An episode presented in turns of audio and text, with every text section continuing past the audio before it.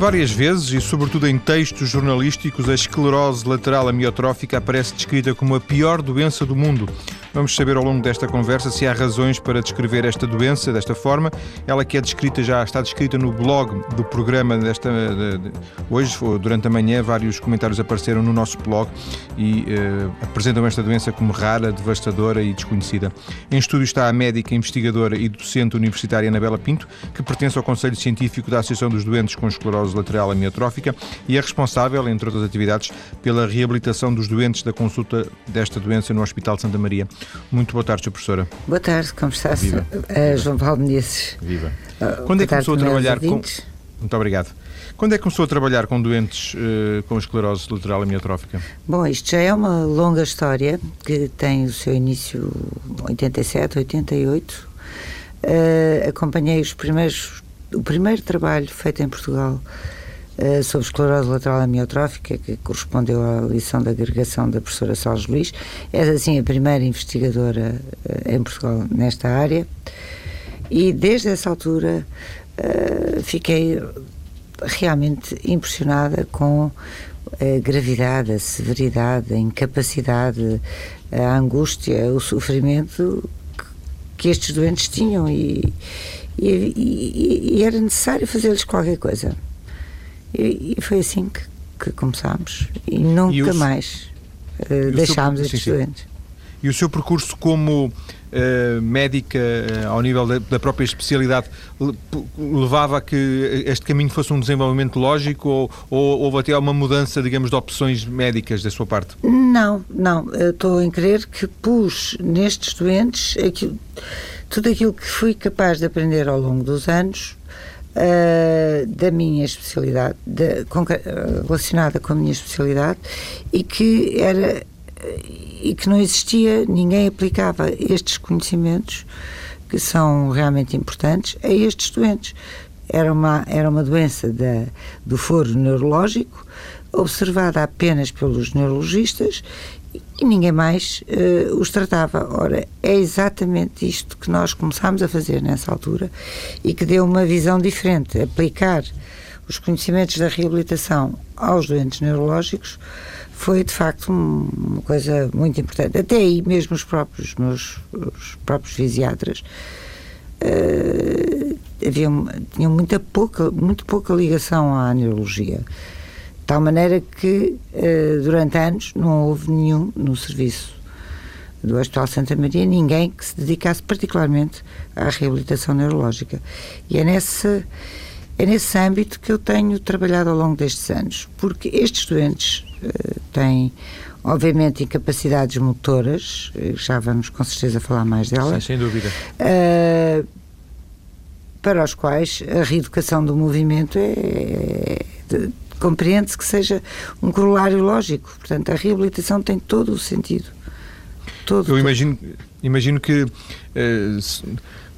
Quer dizer, na faculdade, se calhar, na faculdade de Medicina, quando estudou, não sei se calhar se falava disto, mas isto implicou depois da sua parte quase um, um processo de aprendizagem relativamente a esta doença, uh, quase um, um, um novo foco de atenção, não é? Porque hoje, hoje uh, nestes anos, a professora tem estado muito dedicada à questão da, da esclerose lateral amiotrófica, não é? Exatamente. Sim, isto é um... É, depois, à medida que nós vamos descobrindo, vamos ficando, vamos estudando, vamos ficando cada vez mais perplexos, uh, cada vez mais... Uh, colocando-nos cada vez mai, maior número de questões que, que é preciso responder. Uh, e, e, portanto, é sempre um caminho novo, quer dizer, não só em todo o mundo se investiga esta doença, mas... todos os investigadores e toda a comunidade científica e toda a comunidade médica uh, têm uma atitude uh, muito proativa, mas de facto não consegue descobrir a causa íntima da esclerose lateral amiotrófica. Esta é talvez uma das maiores dificuldades. Não sabemos o, com o que é que estamos verdadeiramente a lutar. Já houve todas as teorias e mais alguma, uh, viral, uh, de desnerescências, cadeias oxidativas, o stress oxidativo, por aí fora, e, de facto, talvez corresponda mais a uma imagem que eu achei uh, muitíssimo sugestiva, mostrada num congresso de, de A V Cs no Porto, pelo professor uh, Ferro, que dizia que o A V C era, apresentava realmente uma reação em cascata de, de degradação uh, de degradação e que representava como se fosse um barco cheio de rombos a afundar. Nós tentamos tapar um buraco, mas não conseguimos tapar todos. É exatamente o que se passa na esclerose lateral amiotrófica. As equipas de salvamento desta doença, uh, umas concentram-se mais na ventilação, outras na comunicação, outras na deglutição, outras na locomoção, e não há uma visão integrada, uh, e ainda não se descobriu a causa, e, e são Sim. muitas estas as dificuldades que se nos colocam nesta doença. Eu não sei se estou a ter um discurso perfeitamente lógico, sem dúvida, sem dúvida. Mas as preocupações são tantas que é difícil... Uh... Desde, tem, tem, pode ajudar-nos a perceber de, desde quando é que a doença está, uh, digamos, tipificada, classificada, desde quando é que ela é conhecida? Ah, desde mil, do século dezenove, Charcot, uh, uh, se conhece as primeiras, uh, a primeira descrição clássica da doença. Uh, depois, mais tarde, uh, cham, muito mais chamada a atenção, e aliás ficou também conhecida por doença de Lou Gehrig. Uh, e também de Charcot, não é? E de Charcot, de Charcot. Pelo, pelo próprio Charcot, uh, em mil oitocentos e sessenta e sete, julgo eu. Uh, e depois vem o, a doença de Lou Gehrig, que hoje em dia, em Portugal, é quase, é, é quase frequente chamar-lhe a doença do Zeca Afonso.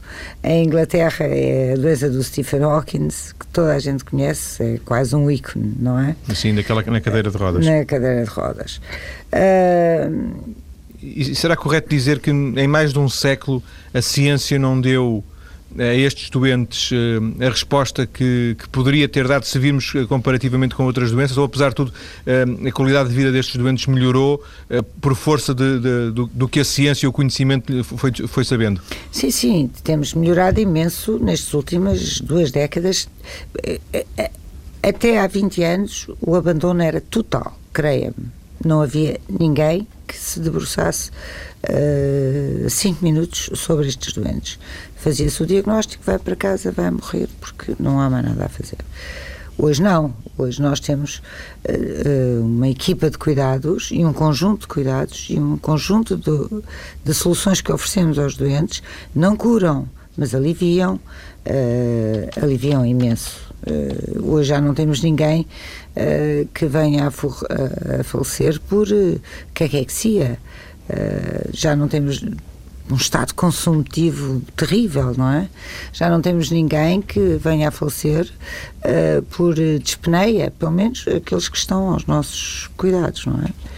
E já Mas temos uh, conseguido que as equipas intra-hospitalares, mas extra consulta de esclerose lateral, se eh, empenhem em resolver os problemas, as complicações que esta doença tem, as intercorrências. Porque um doente pode piorar muito porque tem uma infecção urinária, como outro tem uma colecistite, tem uma pneumonia, tantas vezes associada ou ao ventilador ou ao grau de fragilidade dos doentes. Uh, E, e as equipas hospitalares de urgência, nomeadamente no Santa Maria, já não têm uma relutância que há dez anos tinham.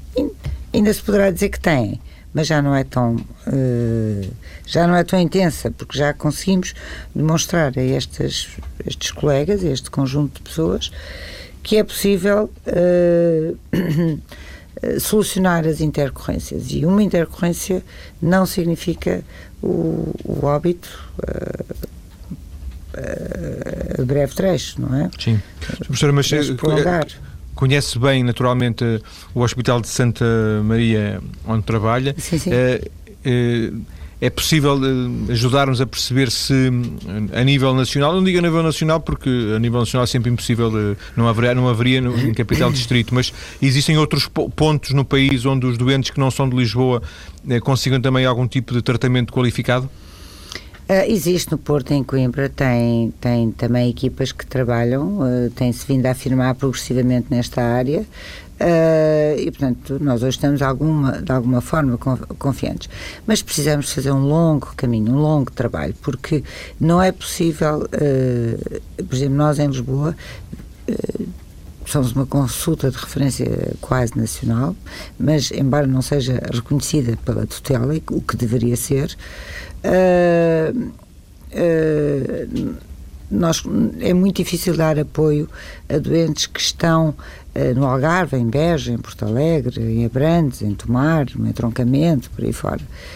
E nós temos-lo feito tentando de uma de um, tentando fazer, uh, utilizando os métodos mais diferenciados que, que, que dispomos, nomeadamente a telemedicina. Hoje é um sistema que nos aproxima muito dos doentes. E ao aproximar-nos dos doentes, uh, podemos detectar, uh, planear e antecipar umas intercorrências, uh, qualquer problema, e resolvê-lo atempadamente. Nós Nós, para aumentarmos a sobrevida destes doentes, não só temos que lhes dar mais qualidade de vida, e, e só o podemos fazer se os acompanharmos de perto. Mas está a ver, nós não podemos ver cinquenta doentes num dia, às vezes dez doentes num dia é muito trabalho, muito trabalho, e precisamos de nos socorrer de novas, das novas tecnologias. Esta é uma aposta que eu tenho Uh, investigado, tenho já traduzido em números uh, aquilo que, os benefícios que podemos colher delas, inclusive o, o custo-benefício, e, e precisamos agora desesperadamente de meios para poder alargar este campo, uh, porque ainda há dificuldades uh, técnicas, mas que, uh, resolúveis, e E isso realmente uh, é, será indispensável ter mais apoios ao nível, da, ao nível das uh, direções dos hospitais, da, tu, da, da, da tutela propriamente dita. Mas isto sendo uma doença custa, rara... Isto custa dinheiro. Sendo uma doença que é considerada uma doença rara, não é? Pode uhum. não ser uma doença muito apelativa no sentido de, de, do, do esforço, e, e, isso, e, e as pessoas podem perder um pouco com isso, será? Uh, será, pode, eu concordo consigo, mas uh, também a outra visão que lhe damos aqui, e que aliás foi também já, já um, identificada pela Secretária de Estado da Igualdade, ao dizer que as doenças raras representam oito por cento da, da doença em si. E, portanto, isto já, é um, já pertence ao domínio uh, público. Uh, isto, eu costumo dizer que isto é uma doença, não é uma doença do doente, é uma doença uh, da família, é uma doença dos médicos, dos cuidadores, dos profissionais de saúde, e mais pelos... Se só tivermos em conta os custos uh, que temos a lidar com estes doentes, para lhes promover realmente uma melhoria da qualidade de vida, eu poderei dizer com muita vontade que isto é uma doença da sociedade, porque implica tantos recursos que afeta a todos nós. Nós, nós sabemos que estamos inseridos numa sociedade uh, com poucos recursos uh, e, portanto, tudo aquilo que gastarmos temos que dar devida conta do mesmo. Sim. Uh, E neste sentido somos responsáveis, não, não precisamos, precisamos é de apoio, porque uh, às vezes gastar mais no início, e nós temos essa experiência, o investimento pode significar uma poupança no final, não é? Uma, para além do, para além do bem-estar do próprio doente. Para além do bem-estar do doente. E isto é o ponto principal que nós não podemos esquecer, transmitir que, uh, que nem sempre o custo inicial se traduz numa perda. Este é um, é um custo com retorno positivo. Sim. senhor Professor, nós na segunda parte vamos ter tempo para fazer uma caracterização da própria doença. Só queria, antes de fechar esta primeira parte, perguntar-lhe, quando houve, perdão, quando houve dizer que esta é a pior doença do mundo, isto tem algum, algum suporte? Claro que tem.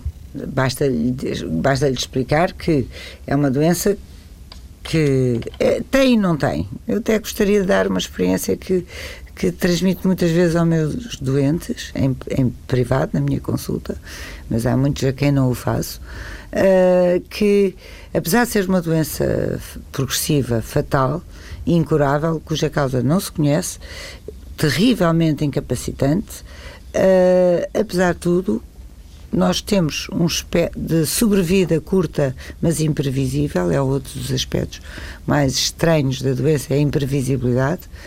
Uh, mas, apesar de tudo, sabemos quando a temos, uh, temos pela frente uma morte anunciada. Ora, se somos, e uma, esta é uma doença que afeta sobretudo os adultos mais idosos, não é? Uh, e se temos uma, e, e como nessa situação, seguramente que temos filhos, que têm filhos, que têm netos, e seguramente querem deixar qualquer coisa, qualquer marca, e têm no tem tempo para o fazer. Eu lembro-me que no Canadá, onde estivemos numa reunião anual há dois anos, uh, o professor Borásio, um outro professor eminente, muito experiente em cuidados paliativos na esclerose lateral amiotrófica, uh, perguntou na audiência, cerca de oitocentas pessoas, e essas oitocentas, a grande maioria delas, disseram que preferiam ter uma morte anunciada do que uma morte num desastre uh, de automóvel ou num, num acidente. Portanto, nesse aspecto é um bocadinho positivo. E, e, e, e tendo em conta que os, os últimos dias de vida ocorrem com, com um, uma lucidez acentuada, uh, isso é também um aspecto positivo. Não posso deixar de o referir. Sim. Mas, apesar de tudo, é, é realmente uma doença terrível, muito má. Doutora, vamos ficar então por aqui, tá nesta bem, tá primeira bem. parte. Depois das notícias vamos uh, voltar à conversa para conhecer melhor esta esclerose lateral amiotrófica. Até já. Estou hoje a conversar com a médica, investigadora e professora na Faculdade de Medicina de Lisboa, Anabela Pinto, sobre aquela que já descreve, descrevemos, muito brevemente é certo, como a pior doença, a esclerose lateral amiotrófica. A professora Anabela Pinto disse-nos que se desconhece a causa, a origem de, de, desta esclerose lateral amiotrófica. É, é aos sintomas, aos primeiros sintomas a que, a que devemos estar atentos a isso? Uh, sem dúvida. O problema, uh, os primeiros sintomas, regra geral, são Uh, os, os que são mais difíceis até de, de levar a um diagnóstico correto. É a perda de força numa perna ou num braço, ou, ou perda de jeito na escrita, uh, um, porque a grande maioria das vezes é atribuída a, a problemas osteoarticulares ou musculoesqueléticos, ou de origem na coluna, canais estreitos, por aí fora, e às vezes leva-se muito tempo a fazer o diagnóstico. Uh, e realmente o diagnóstico precoce tem todo o interesse em, em, em ser feito, porque dá-nos mais tempo a conhecer os doentes, dá-nos mais tempo para conhecer a evolução da doença, a velocidade da evolução da doença, uh, e, e no fundo termos diante de nós uh, um quadro clínico mais verdadeiro, e, e, e nós próprios podemos ser mais verdadeiros com os doentes, explicar-lhes melhor o que, o que pode acontecer, o que não pode acontecer. Agora, quando os doentes chegam muito tardiamente à consulta, uh, já é muito mais difícil, uh, podemos fazer alguma coisa, não é? Uh, já temos que imediatamente ventilá-los, e, e, e a aplicação desta, da ventilação não invasiva, como sabe, é um tratamento já estabelecido e que nós fomos pioneiros nesta, nessa área para estes doentes. Uh, é, é, inicialmente fazíamos quando os doentes já tinham insuficiência respiratória diurna. Hoje começámos a fazê-lo mais cedo, porque uh, no, logo nos primeiros estudos tivemos a noção de que uh, se o aplicássemos mais cedo, quanto maior número de horas os doentes fossem ligados ao ventilador, uh, maior era a sobrevida. Logo quisemos imediatamente antecipar e começámos à procura de sinais mais precoces dessa insuficiência respiratória. E temos avançado, avançado, avançado, de tal maneira que uh, hoje em dia... Uh, mais de cinquenta por cento dos doentes que nos chegam à consulta uh, beneficiariam desde logo de uma ventilação não invasiva. Só que nem sempre é fácil fazer com que os doentes aceitem esta terapêutica, porque uh, sempre, sempre, é mais, sempre, é, sempre é difícil de se adaptar a uma máscara, uh, a um aparelho que deita uma pressão positiva intermitente para inspirar e, e, uh, e deixa expirar. Uh, E às vezes não é fácil, precisamos de arranjar meios uh, e, e pesquisamos imensas, imensas coisas, como os estudos neurofisiológicos do diafragma, uh, as provas de função respiratórias, as oximetrias noturnas, sempre na tentativa de encontrar factos concretos que nos permitam dizer aos doentes, olha, perante este facto existe a indicação para pôr a ventilação não invasiva. E os doentes aceitam, a maior parte das vezes hoje aceitam, mas antigamente não aceitavam tanto. Agora, e nós uh, temos a particularidade de sermos um grupo onde podemos ser considerados felizes, porque oitenta por cento dos nossos uh, doentes preenchem os critérios de boa adesão à terapêutica. Doutor, deixe-me voltar à questão do diagnóstico, se me permite, para perceber o seguinte, que disse-nos que, que era importante esse diagnóstico atempado, precoce, atempado. mas, mas também percebi, também percebi, se corrija-me se eu estiver enganado, que ele não é fácil de fazer e que, e que ele não chega a tempo porque muitas vezes não existem dados suficientes. É, é realmente difícil encontrarem as coordenadas todas para se poder de, decretar que estamos perante um, um caso de, de esclerose lateral amiotrófica? Às vezes é difícil, não, não para as pessoas que têm muita experiência nesta, nesta matéria, mas para a maior parte dos colegas que consideram que isto é, para quem isto é uma doença rara e não estão habituados ao início... Ou seja, a... uma, alguém que anda num neurologista, por exemplo, pode andar um ou dois anos neurologista sem, não, sem se perceber não, que... Não, não, não, isso não creio, isso não creio. Eu acho é que é, é fácil, uh, os doentes, por exemplo, que têm uma disfagia, vão a gastro, vão ao otorrino, porque têm, têm também uma dificuldade na articulação verbal, fazem taques, fazem ressonâncias, e depois, como vê isto tudo, são circuitos muito... Porque vai ao médico e o médico pede um ataque. Depois tem que ir ao médico de família pedir a credencial. Depois da credencial tem que ir marcar, depois tem que ir fazer, depois vai mostrar ao médico de família, depois vai mostrar... Quer dizer, tudo isto se perde em meses, ora... E depois não é ataque, não é suficiente, tem que se pedir uma ressonância. Depois não é suficiente. E, e porque não, não, não é realmente fácil, nas primeiras queixas, perceber que vai-se desenrolar uma, uma esclerose lateral amiotrófica. Isso é obviamente difícil. E leva tempo. Agora, quanto mais cedo se fizer este diagnóstico, quanto uh, melhor será para o doente, claro. Uma das coisas que já nos disse é que se desconhece a causa, também, também já percebemos que não existe provavelmente um teste, um, um, um teste que, que, que diga sim ou não uma coisa, tipo uma análise ao sangue, que fosse uma coisa mais simples.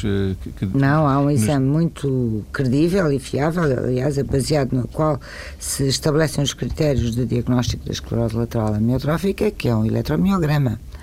Uh, os sinais de desenervação ativa em mais que três segmentos, ou em dois segmentos mais um segmento craniano, é necessariamente, implica o diagnóstico. Portanto, uh, só que o que é que leva os clínicos a pedir um eletromiograma às vezes não é... Uh, porque este, este é um método... Não é, não é óbvio que o peça, não, não é isso? Não é óbvio que o peça, não é? Sim.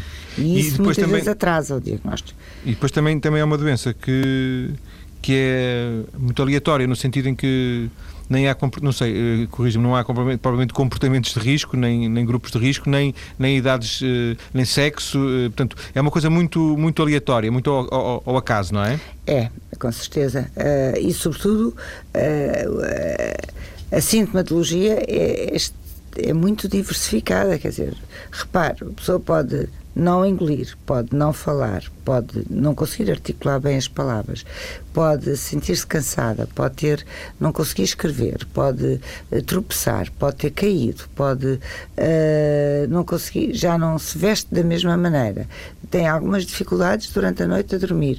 Quer dizer, a quantidade de queixas que podem ser, que também podem estar presentes noutras doenças, uh, atrasa realmente o diagnóstico. E é fundamental a, a, a avaliação da evolução. E o que é que pode acontecer? O doente vai a um otorrino, E o médico sente que dali não teve resposta. E de, do otorrino vai a um pneumologista. Uh, e da, dali também não teve resposta. Do pneumologista vai, sei lá, depois entretanto apareceu qualquer coisa uh, uh, como com uma falta de força no membro inferior, vai a um ortopedista. E o ortopedista também não tem. E repare, o doente anda da primeira, segunda, terceira, quarta, quinta consulta e não há nenhum médico que consiga, que tenha visto o mesmo doente em duas consultas consecutivas e que possa dizer, não, isto há uma evolução franca. Porque não há termo de comparação, cada um, cada termo, um olha para cada si. Cada um é? olha para si, percebe? E, e isso também atrasa. São, são várias as causas uh, que nos levam a atrasar o diagnóstico. Uh, uma das poucas certezas que temos é que é uma, é uma doença que aparece, não aparece aos jovens, não é? Aparece às vezes. É. Uh, aparece aos jovens, jovens adultos.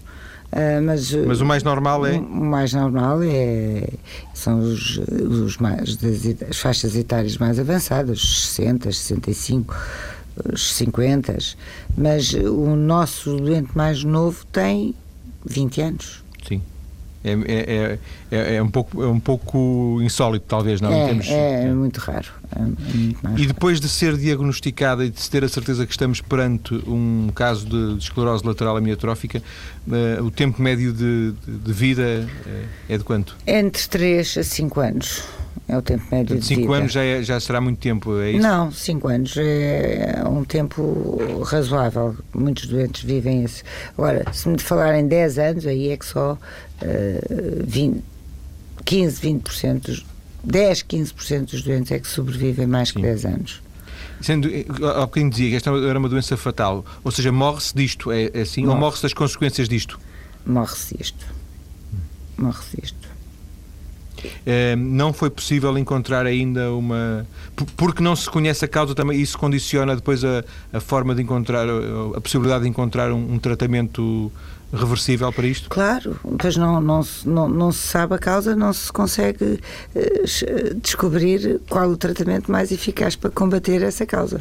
O que nós fazemos é tratar uh, os sintomas, portanto, e co- compensar os déficits ou as faltas e, ou substituir mesmo. Por exemplo, o caso da ventilação não invasiva é perfeitamente uma, sub, é uma ajuda parcial ou completa, pode ser completa, dos músculos respiratórios que não funcionam. O caso da colocação, por exemplo, de uma, aquilo que nós chamamos de uma P E G, uma gastrostomia, colocação de, um, de, uma via oral, de uma via substitutiva da via oral, uh, substitui completamente a deglutição. Pronto. Mas podemos usar muitas outras ajudas técnicas, entre aspas, que uh, apenas uh, ajudam, uh, não, não, não fazem com que uh, os músculos que substituam completamente os músculos, Sim. as funções que estão uh, deficientes, ajudam-nas a completar A, a, a função que está uh, deficiente. Claro que se a, a função está perdida, não, não se pode ajudar, não se pode, tem que se substituir completamente. Uh, e há coisas relativamente simples que ajudam muito os doentes durante muito tempo. Outra área que, a gente, que nós nos temos preocupado muito é com, obviamente que tem e que prende-se com Uh, a nossa preocupação desde o início, que é porque que os doentes uh, não respiram. Uh, investigámos as causas da insuficiência respiratória. Hoje é claro para todos os investigadores que uh, a falência dos músculos respiratórios condiciona esta insuficiência uh, e que nós temos que a combater para evitar todas as consequências impostas por ela. Antigamente, depois do estabelecimento de uma insuficiência respiratória, a sobrevida era três a seis meses. Nós hoje temos doentes com, sob ventilação não invasiva, dois anos e até três anos já temos doentes. Isto é muito, muito, muito importante, porque os doentes podem continuar a fazer uh, muita coisa durante o Sim, dia, eu, não é? Pois, eu, eu, eu precisamente ia perguntar, porque temos um pouco, a, se calhar é, é um estereótipo errado, mas alguma ideia de que as pessoas com, com, com, com esta doença depois ficam já completamente acamadas e completamente dependentes e, portanto, depois já é um inferno aquela, aquela parte final, mas não será necessariamente assim em todos os casos, é isso? Não é necessariamente todo, assim em todos os casos, mas uh, as formas mais graves uh, que acabam dessa forma, não é? Uh, uh, Porque há muitos doentes que poderá ser isto muito eh, traumatizante, realmente ficar vivo, preso a uma máquina vinte e quatro sobre vinte e quatro horas durante dois anos, eh, não é para isso que nós trabalhamos. Doutora, em, em do, do seu ca... ponto... Não, não, conclua, desculpe, conclua. Em todo o caso, eh, se os doentes aceitam estas, esta, esta situação, pois nós... Nesta situação também temos maneiras de promover o bem-estar, uh, facilitando a comunicação, uh, mesmo que eles não consigam exprimir-se. Existem sistemas informáticos uh, que, que permitem, uh, com sintetizadores de voz e, e uh, uh, aciona, acionar os computadores por, uh, só por um... um, um um piscar do olho. Repare, esse é o último, os últimos músculos a perderem a sua eficácia. Nós conseguimos que os doentes, mesmo nessa fase terminal, uh, possam poder comunicar, comunicar os seus desejos, não é? Doutora, queria, queria uh, aproveitar estes dois minutos finais para, para fazer uma pergunta quase de caráter pessoal, que é, que é, que é esta. Em, em muitas especialidades o, o, o médico tem as, su, tem as suas alegrias profissionais, chega ao fim do dia e, e conseguiu salvar uma vida, conseguiu uh, curar um cancro. No seu caso, uh, numa, numa coisa tão terrível como esta, uh, as suas alegrias uh, são quando muito prolongar, quando muito, não, não, não é para desfazer, evidentemente, mas quando muito prolongar a vida de um, de um paciente mais algum tempo, é isso? Ah, é, é, sempre, é sempre uma vida de insucesso a sua, não é? Para mim, a minha... É, é um insucesso, não pelos doentes, de forma alguma. Pelos doentes, enquanto eu já uma vez tive a oportunidade de dizer na S I C, uh, enquanto eu lhes der meios e oportunidades para continuarem a lutar contra a doença, estou encantada. É perfeitamente gratificante. O, o que mais me preocupa neste momento é não ter meios para fazer formação, Uh, não ter meios para ter uma organização uh, a, quem, a quem possa transmitir uh, este acumular de experiência ao longo dos anos, uh, para que isto, esta atividade possa, possa continuar. Uh, tanto eu como o professor Mamede Carvalho, que é o responsável da consulta de esclerose lateral amiotrófica, temos este problema uh, como um desafio.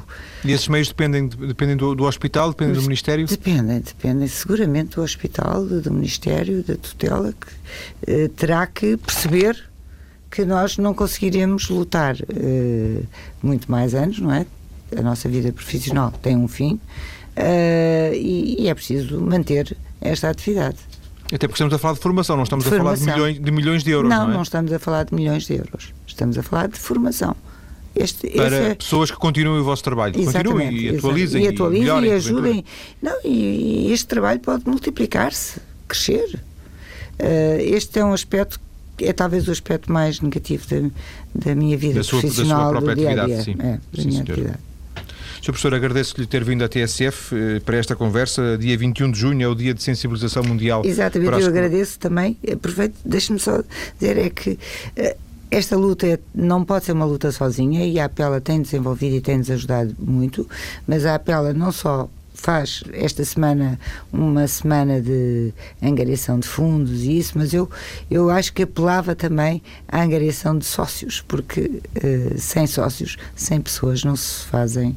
Eh, as associações e as causas. E as causas, não se defendem as causas. Agradeço então... ter vindo à T S F para esta conversa sobre a esclerose lateral amiotrófica. Muito boa tarde. Eu é que agradeço. Muito obrigada.